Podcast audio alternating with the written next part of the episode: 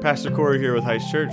Thank you for listening to our sermon podcast. If you would like more information about Heights Church, simply go to weareheights.org or follow us on our Facebook page. If you're looking to get plugged into a church, feel free to reach out to us via our website by simply clicking contact, and we will help you find a similar church in your area. Hope the podcast serves you well, and thanks for tuning in.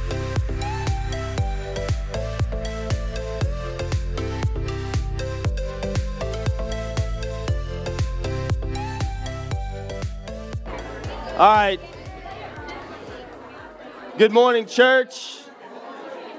It is great that you, you guys might want to stay standing. It's going to be like Simon says in here. I'm going to have you stand back up in a minute. We're going to we're going to pray before we do anything else. God, you are so good. We thank you just for this team that came and just led us to your throne. Father, help us to believe what we sing, not to just sing songs just because it's a part of a worship gathering. But Father, let's believe those things about you. Let us believe those things about you, Jesus. And God, right now, Lord, I just I ask you remove me out of the way. You'll speak through me. It'll be your words, not mine. And we pray this in Jesus' name. Amen. All right, now you guys can be seated. I'm gonna have you stand back back up though in like literally two minutes, but it's cool. Um, so good morning, and those of you watching on Facebook, good morning. Those of you don't know me, my name is David Seaton. Um, so Corey and I were talking I don't know, yesterday, I think, and we don't like really, we just always say we're one of the pastors on staff, and I'm your teaching pastor for today. And so we don't really explain maybe our roles. I'm gonna give you this a little snapshot of what we do. Um, I, when we, some of you know, we merged churches a little over a year and a half ago now. And as that happened, like our roles shifted. We wanted people in their sweet spot, in their right spot on the bus, the right seat on the bus. And so for me, though, yeah, I'm on a preaching rotation with Corey, I also, my main role is executive pastor over missional strategy. So I'm overseeing everything we're doing from local missions to the ends of the earth in Indonesia to make sure that we are on strategically getting the, the job done that God has laid out for us. And so some of that goes into just keeping in touch with missionaries in Indonesia, looking at the church plants in Fairmont City that we're having meetings about, and looking at how we're going to start residency programs here that we've got up and rolling. So there's just all these different things that fall into what I do, and I just wanted to give you a snapshot of that, of what, we're, what we have going on. What's really cool is the missionaries we support in Indonesia we can't go to them right now because it's, it's shut down, it's locked down because of COVID. But just in the past month, because of our faithful giving and other churches' faithful giving, they were able to feed over 100 people. I mean, and, and so like when that's cool, and like you think, oh, okay, big deal, 100 people. Like, guess what? They they're not getting any stimulus money over there. Like they, they it's shut down, and they don't have any money. So people are like literally starving to death. So it's a really cool thing and so we're just thankful for everything that God is doing. And I am I'm really excited to be up here to preach. We're in our sermon series, Lest We Turn. If you've been with us, we've been just walking through the Old Testament um, from Joshua, and now we're in 1 Samuel. And I'm in chapter 16 and 17. So you might want to have your Bible open or your phone or whatever you're using today. If you remember last week, Corey is up here and he preached about Saul's sin and how God rejected him as king. He was, there, he was on his way out. Um, I have my sermon written Thursday afternoon. That's always the goal. Get it done by Thursday afternoon.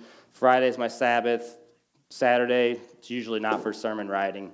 And then Friday morning, I felt God's like, you need to rewrite your sermon.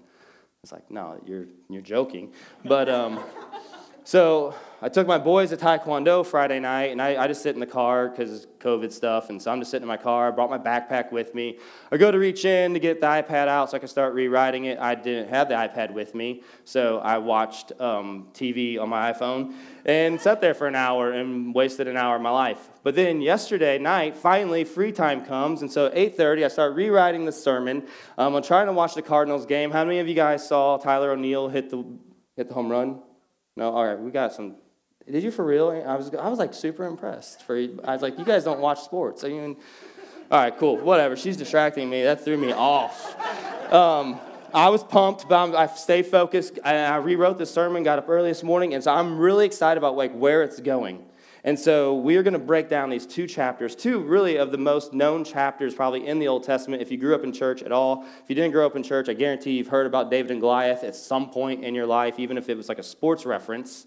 Even if you don't watch sports, you probably heard like, oh, this is a David and Goliath matchup. So I am going to ask you to stand with me. We're going to read one verse for the reading of the God's word. So if you stand with me, 1 Samuel chapter 16, verse 1. That's all we're going to read uh, together like this. The Lord said to Samuel, How long will you grieve over Saul, since I have rejected him from being king over Israel?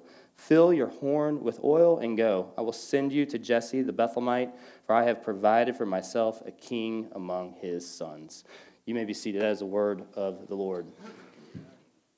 This is important for us to hear. We're going to break down these whole two chapters, but this is important for us to hear because in the culture, in, this, in the climate of our culture that we live in right now, it is absolute chaos. All you have to do is turn on the news, and you will see anything from tens of thousands of people at a border, people dying over in Afghanistan, and you're thinking, like, who is in charge? Who is running this thing? And some of us feel very uncomfortable no matter who you voted for back in November. And that's not where I I don't really care who you voted for. All I want you to know is that what we see in this text as we kick it off is that the Lord says, I have provided for myself a king among his sons.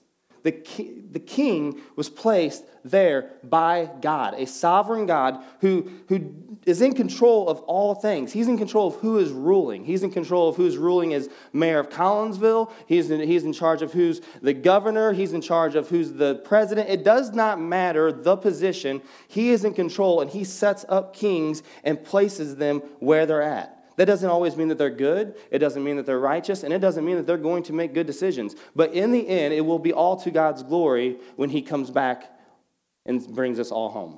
Okay, so just sit in that. And in, in, in Daniel 2 21, it tells us that in more exact terms. It says that He changes times and seasons. He removes kings and sets up kings. He gives wisdom to the wise and knowledge to those who have understanding. So, if anything, that should just calm your anxieties and your worries on some level just to know, like, hey, God is in control. He was in control with this, and He is in control now in 2021. Nothing has changed. And so let's keep going. We're going to just start breaking this down. In, in, in verse 2, then, of chapter 16, he is told Jesse, he goes, Go and to find and anoint the new king. Samuel's nervous. So it says there, he goes, Samuel says in verse 2, How can I go? If Saul hears, he will kill me.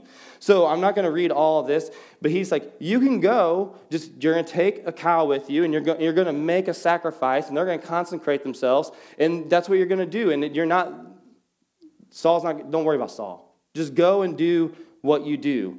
And so he gets to Jesse but one of the things that God wants him to hear, and this is probably a verse that you've heard if you grew up in church at all, you've probably heard this preached on. The Lord said to Samuel, verse 7, but the Lord said to Samuel, Do not look on his appearance, on the height of his stature, because I have rejected him. For the Lord sees not as man sees. Man looks on the outward appearance, but the Lord looks on the heart.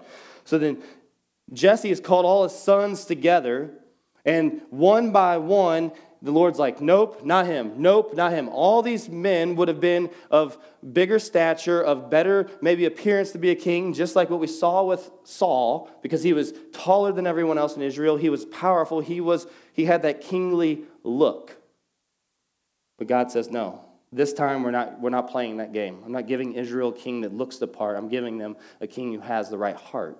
And so he gets to David, and that's who ends up being king. But if you grew up in church, you've heard this preached on, you've heard this taught that this shepherd boy would become king. That, that his appearance wasn't relevant. And the thing is, is, we really have to hit on this idea of he was a shepherd. If you remember anything of the Bible, shepherds, their testimony was not even valid in court, okay? They are dirty, stinky people. Like he wasn't rolling around like with a bunch of money just doing whatever he wanted. He was a shepherd boy. And God is saying, don't look at his outward appearance, look at him for his heart who he really is. And the problem is we don't do that in America. We do not do that. If anything, we don't even do it with not just people, but with organizations. Because if you rolled up to this church on a Sunday morning, you look at this building and think, well, where are all these cars going to go and where are all these people going to sit? And if we're honest as a staff, we don't really know. God just keeps doing things. Like, we're like, huh, wow, more people fit and more cars. It's like the fish and loaves, people. Like, we don't really get it. But God's not worried about a building and He's not worried about parking lots. And He just keeps saying, This is, if their heart's right and they're obedient, we're going to keep doing what God has called us to do.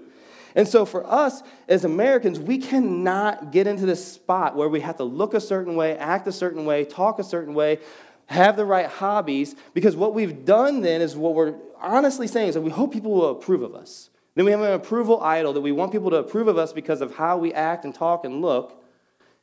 But then, deeper, what we're really saying is we're hoping that God approves of us by the way that we act and talk and look and what we do. And what that really is, that's moralistic therapeutic deism.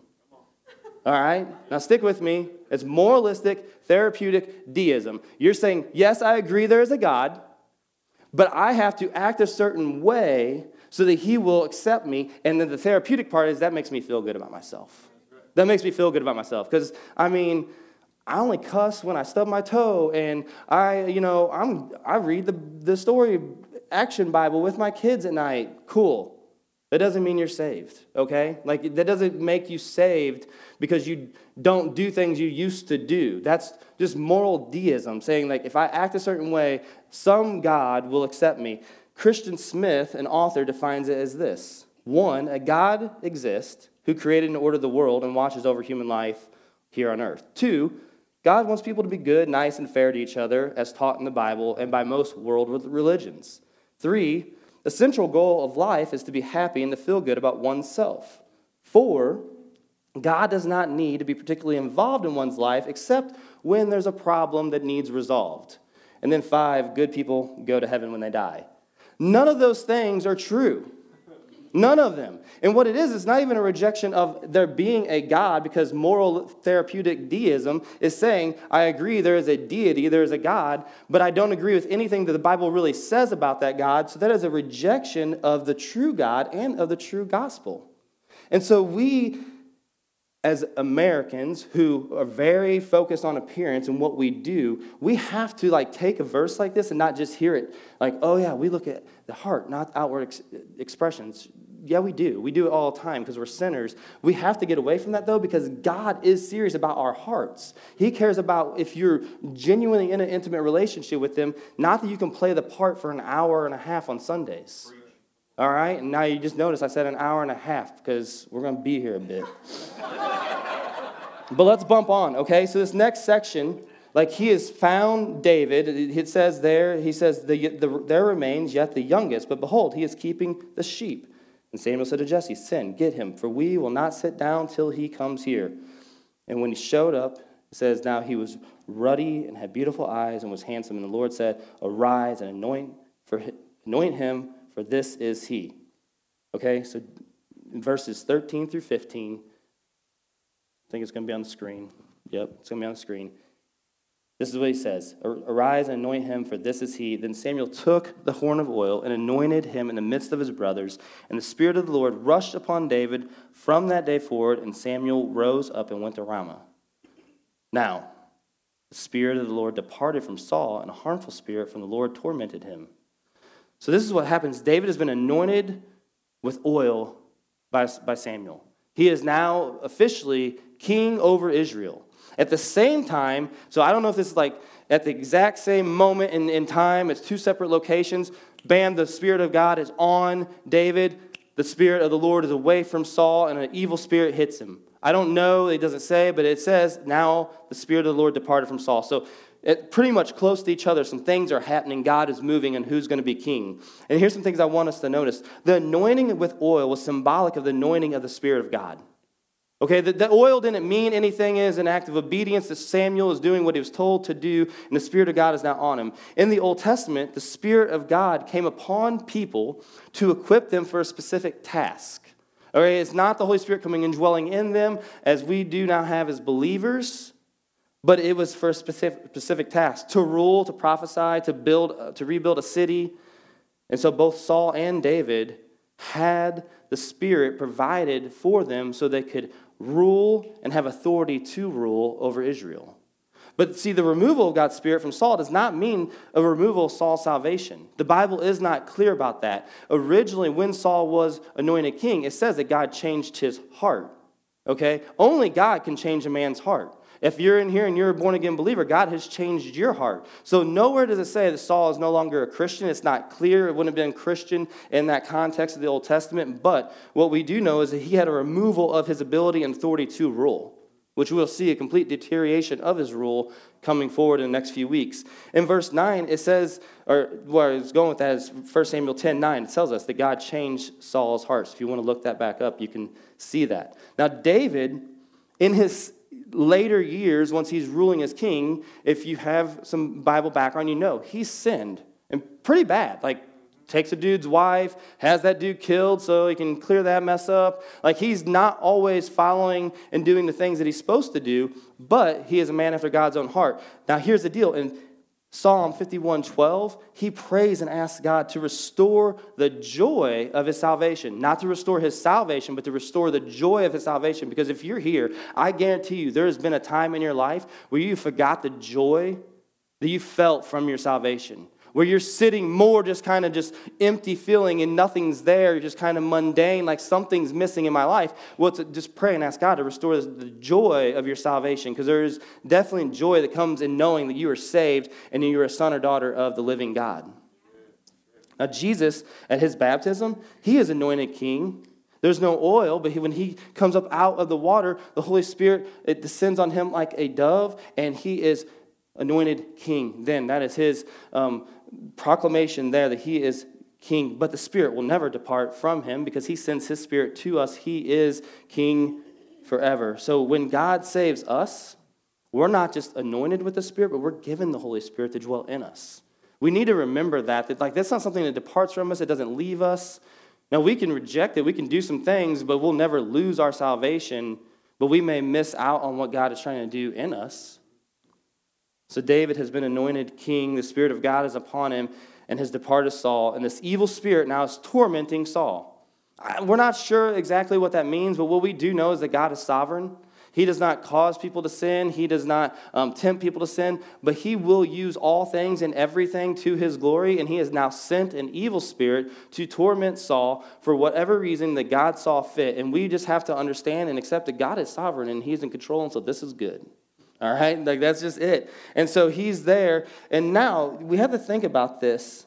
Saul is like the quasi king. He's not king, but yet he's operating as king because David's not came in to rule yet. And David's got to wait. Like he knows he's king, but this is what happens next. Saul's servants, it says there in verse 16, it says, Let our Lord now command your servants who are before you to seek out a man who's skillful in playing the lyre and when a harmful spirit from God is upon you, he will play it and you will be well. I don't know how this works, but like if any of y'all play the lyre and I'm in a bad mood, come over to my house. All right? That'd be cool. I want to try it. But so they find David. Of course, it'd be David, right? He plays the lyre, he takes care of sheep, he kills lions, he kills bears, he kills Goliath, and he's obviously a musician. So he gets there. This guy, he's king. He is the anointed king. And he has to sit and play the lyre for the fake king to calm him down. Like, think of how humbling that would be. And, and then, if you keep going down in verse 22, Saul sent to Jesse, saying, Let David remain in my service, for he has found favor in my sight. And whenever the harmful spirit from God was upon Saul, David took the lyre and played it with his hand. So Saul was refreshed and was well, and the harmful spirit departed from him. The spirit would only depart from Saul if God so desired for it to depart. So it wasn't David's playing. Again, it was God at work through David, which is going to be the theme we see through this whole text. Is that God works through ordinary people doing ordinary things.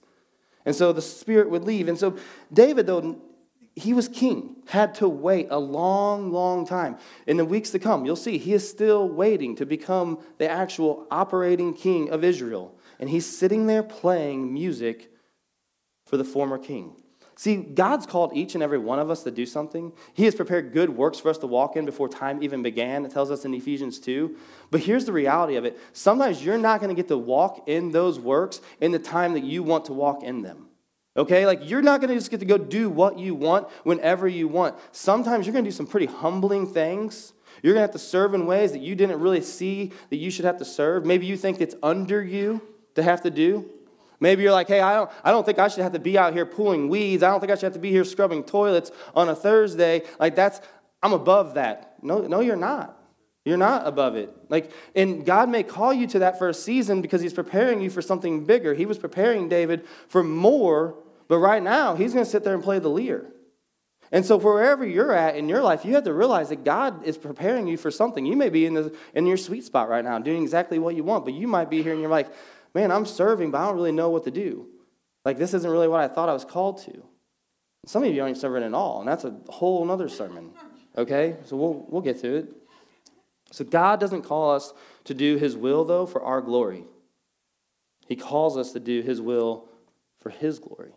And that's what the gospel calls us to do. It calls us to die to ourselves and not to elevate us, but to elevate Him and point people to Him. So you're probably never going to play music for a king while he's getting tormented by an evil spirit. And if you do, you should write a book because um, you will have quite the story.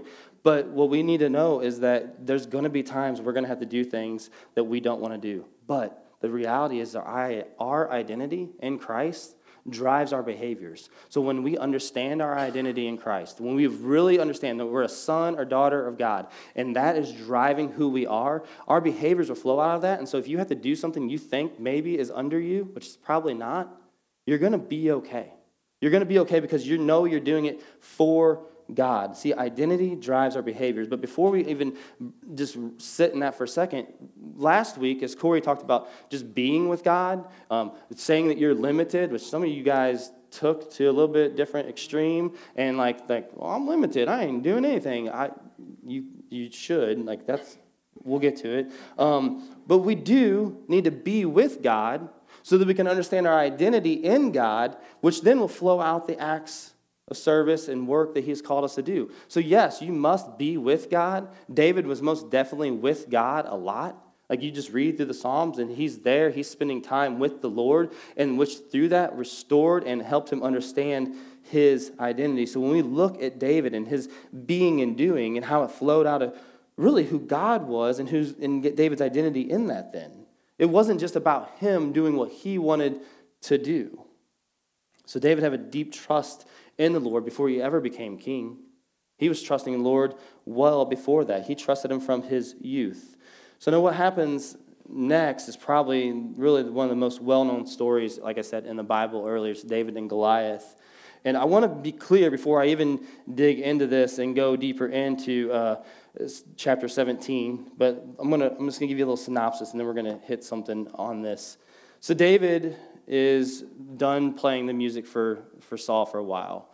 And Israel's now went to war. They're, they're battling with the Philistines. And the Philistines' armies, it says there in verse 1 of chapter 17, are gathered together and they're, they're fighting, and things aren't going well for Israel.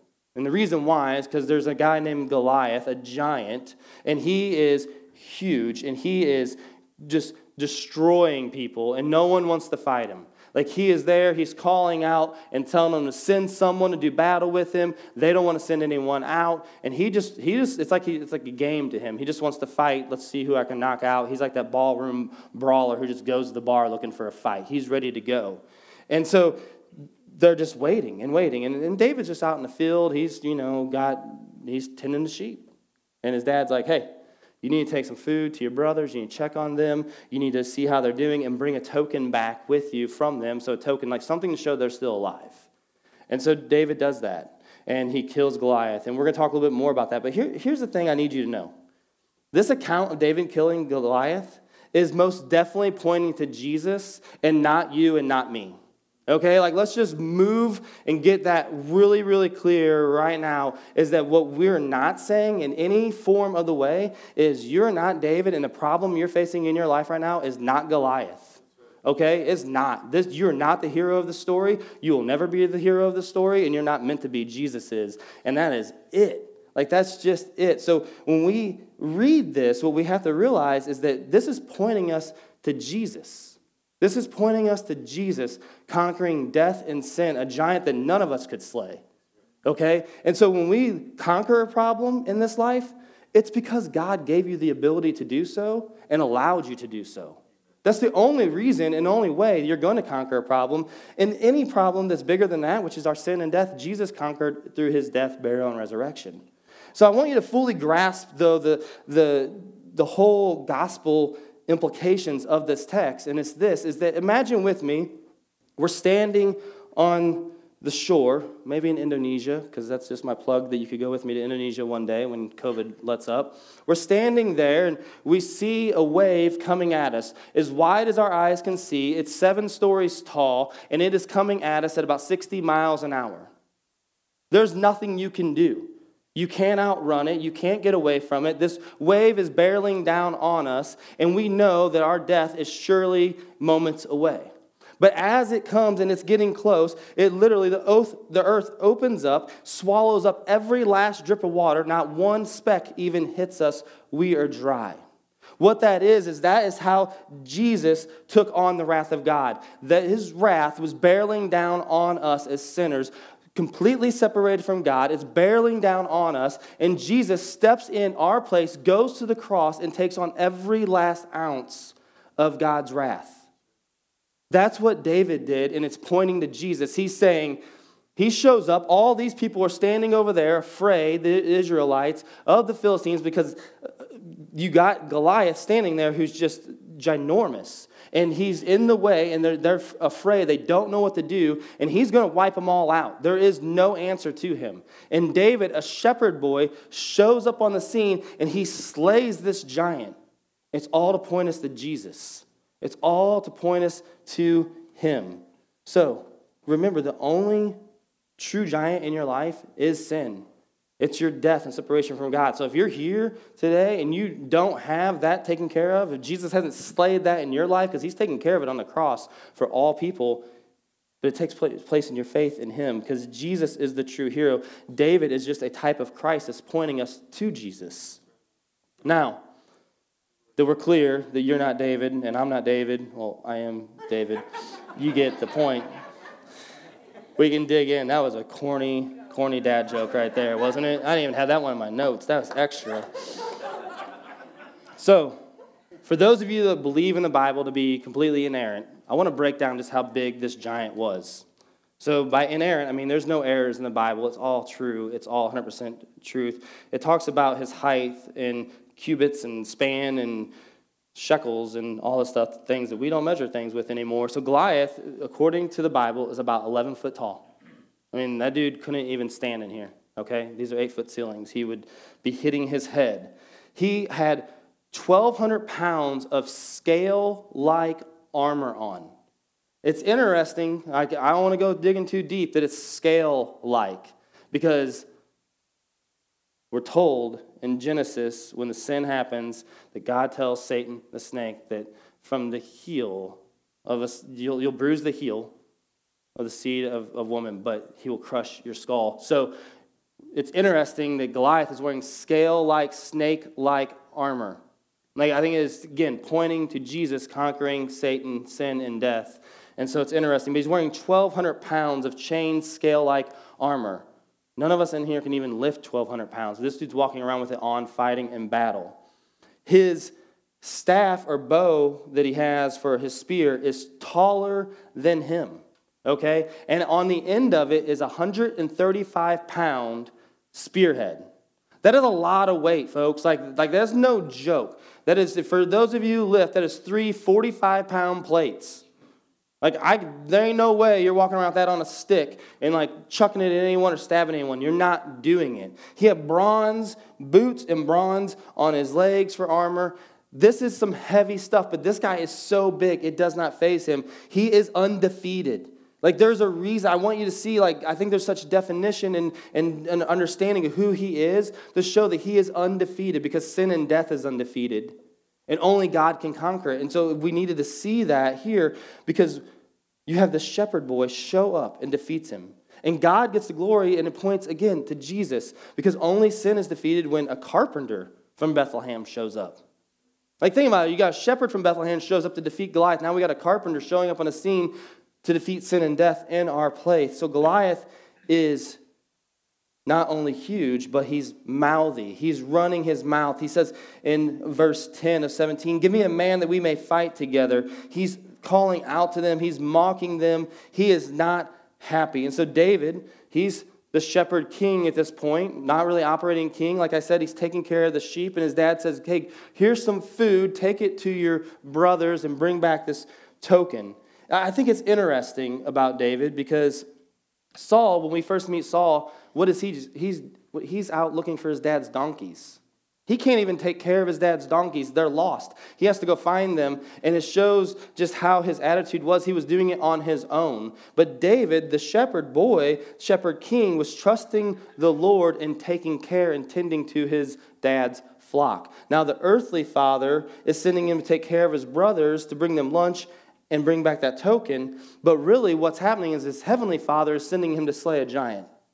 He's sending him to go slay a giant. So David, the anointed king, is obedient to both his heavenly and earthly father, and he shows up, and in verse 26 of 17, this is what it says. And David said to the men who stood by him, What shall be done for the man who kills this Philistine and takes away the reproach from Israel? For who is this uncircumcised Philistine that he should, that he should defy the armies of the living God? Think about this. He shows up. Like if you walked up and you saw an 11 foot dude decked out in his armor like Goliath, you're like, this ain't my problem.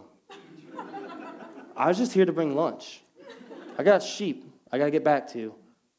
I hope to see you guys later. You might, you might want to just retreat, okay? But when David asked this, he's not asking about anything else other than who is this uncircumcised just dog that is mocking the living God. He doesn't see his identity, because we talk about identity a lot.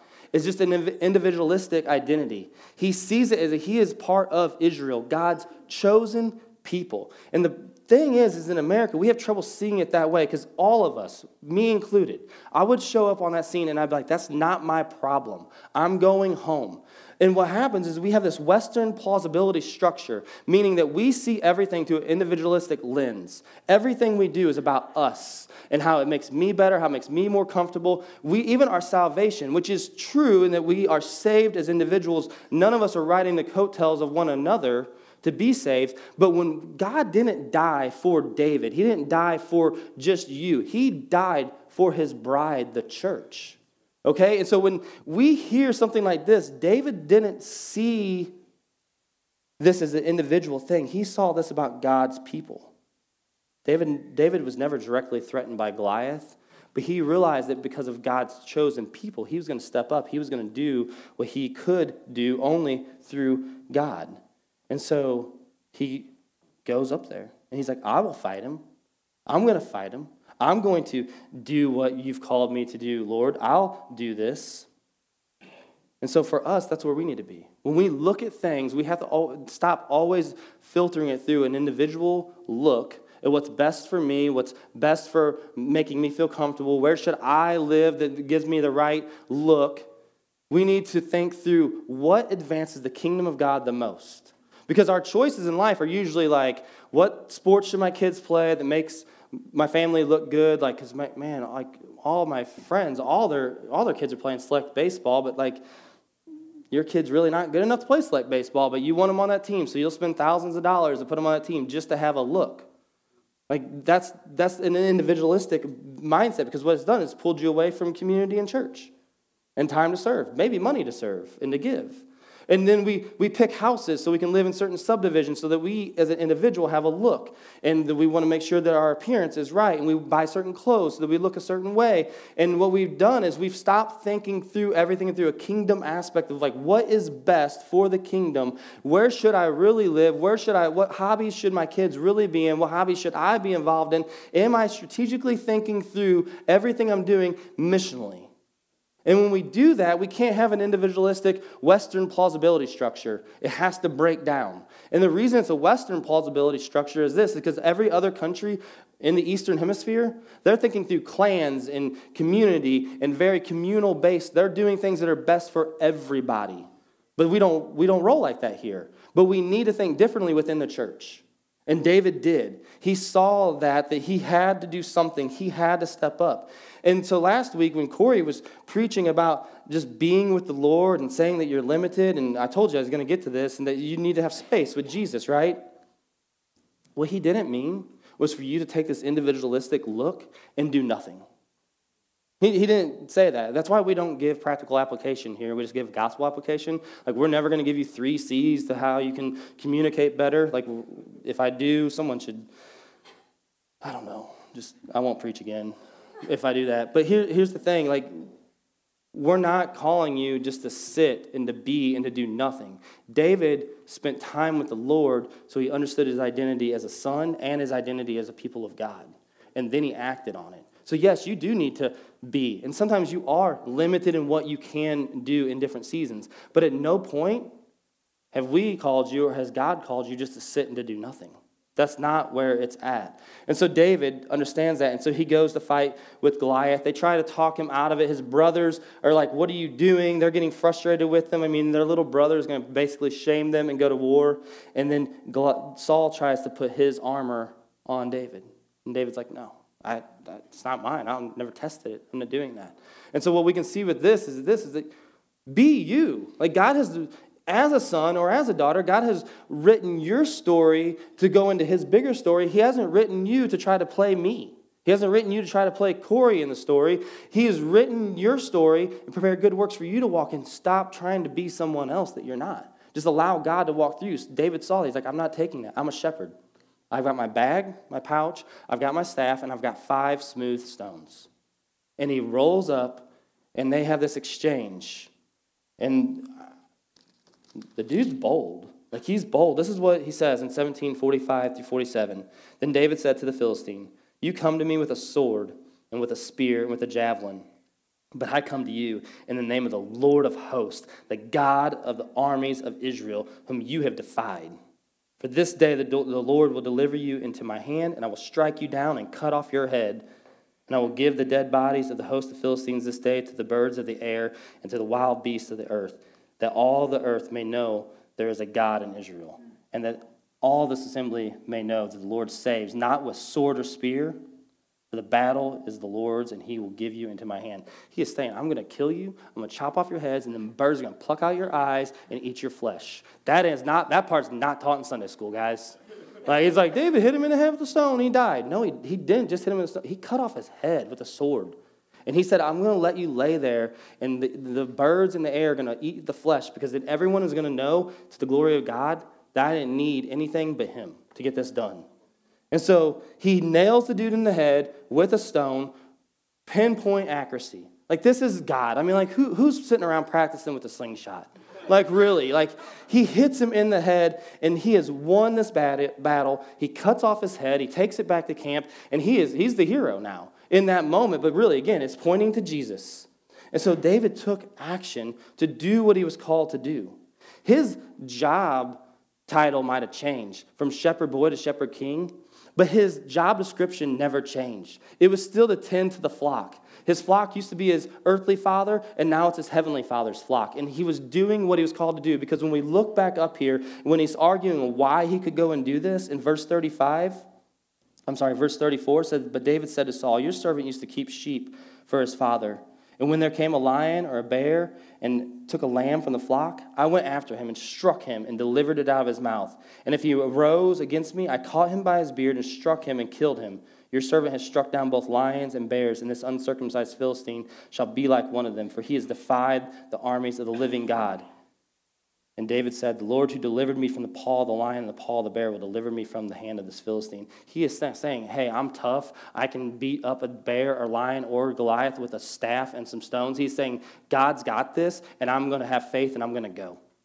And so for us, what we have to understand is there is not a whole lot, honestly, that we're skilled enough to do on our own to advance the kingdom of God. Sometimes we act like we are, but God has got it. And if we go in obedience, he's going to take care of what we really have to do. And so that's why when we say, like, yes, you are limited, but when you're limited, it's so that you can slow down, hear what God has to say to you, and then go and do what he's called you to do. So I want you to stop for a second. I want you to focus on this. And really, as we start to wrap this up, that David didn't win this victory, Jesus did. Jesus won this victory. Christ is the victor, He's our champion. He has stood between us, just as David has stood between Israel and Goliath. But Jesus conquered death and sin, and He's reigning still on the throne of David. Like, there's a reason why David became king. It's because from his lineage, his kingdom, his throne would reign forever because of Jesus. And so, for us here today, like I'm asking, do you, do you believe that? Do you believe that Jesus has conquered death and sin? He is the champion, he is the ruler of all things? Because if so, then we need to understand that we belong to him. In verse, the end of the chapter there, in verse 56, or 58, my bad, it says this. I want you guys, we're going to wrap up, so you stand with me. I want, I want you to hear this. Saul said to him, Whose son are you, young man? And David answered, I am the son of your servant Jesse the Bethlehemite. I want to ask you right now, whose are you? Whose are you? Are you a son or daughter of the living God? Because if so, then we get to respond to that through song, through worship, through hearing the word preached, and then now through communion. To say, I am a son, I'm a daughter of the living God. He has saved me, He has conquered death and sin that I could not conquer in my place. See, Jesus, He took time. He did. He took time to, to be with the Lord. He knew He was limited. He would go and refill Himself in the garden. You need to do that too. But you need to know who you are and then go and act and understand that God has called you to do things. We may not always look the part, but God is going to take care of it all. And so, right now, I'm going to pray for us. I'm going to read some scripture about communion. And I just want you to think about who's you, who's, who, who do you belong to? What is your identity? Is it truly found in Christ, or have you placed it in something else? And maybe you need to repent if you're a believer because you've placed it in something else.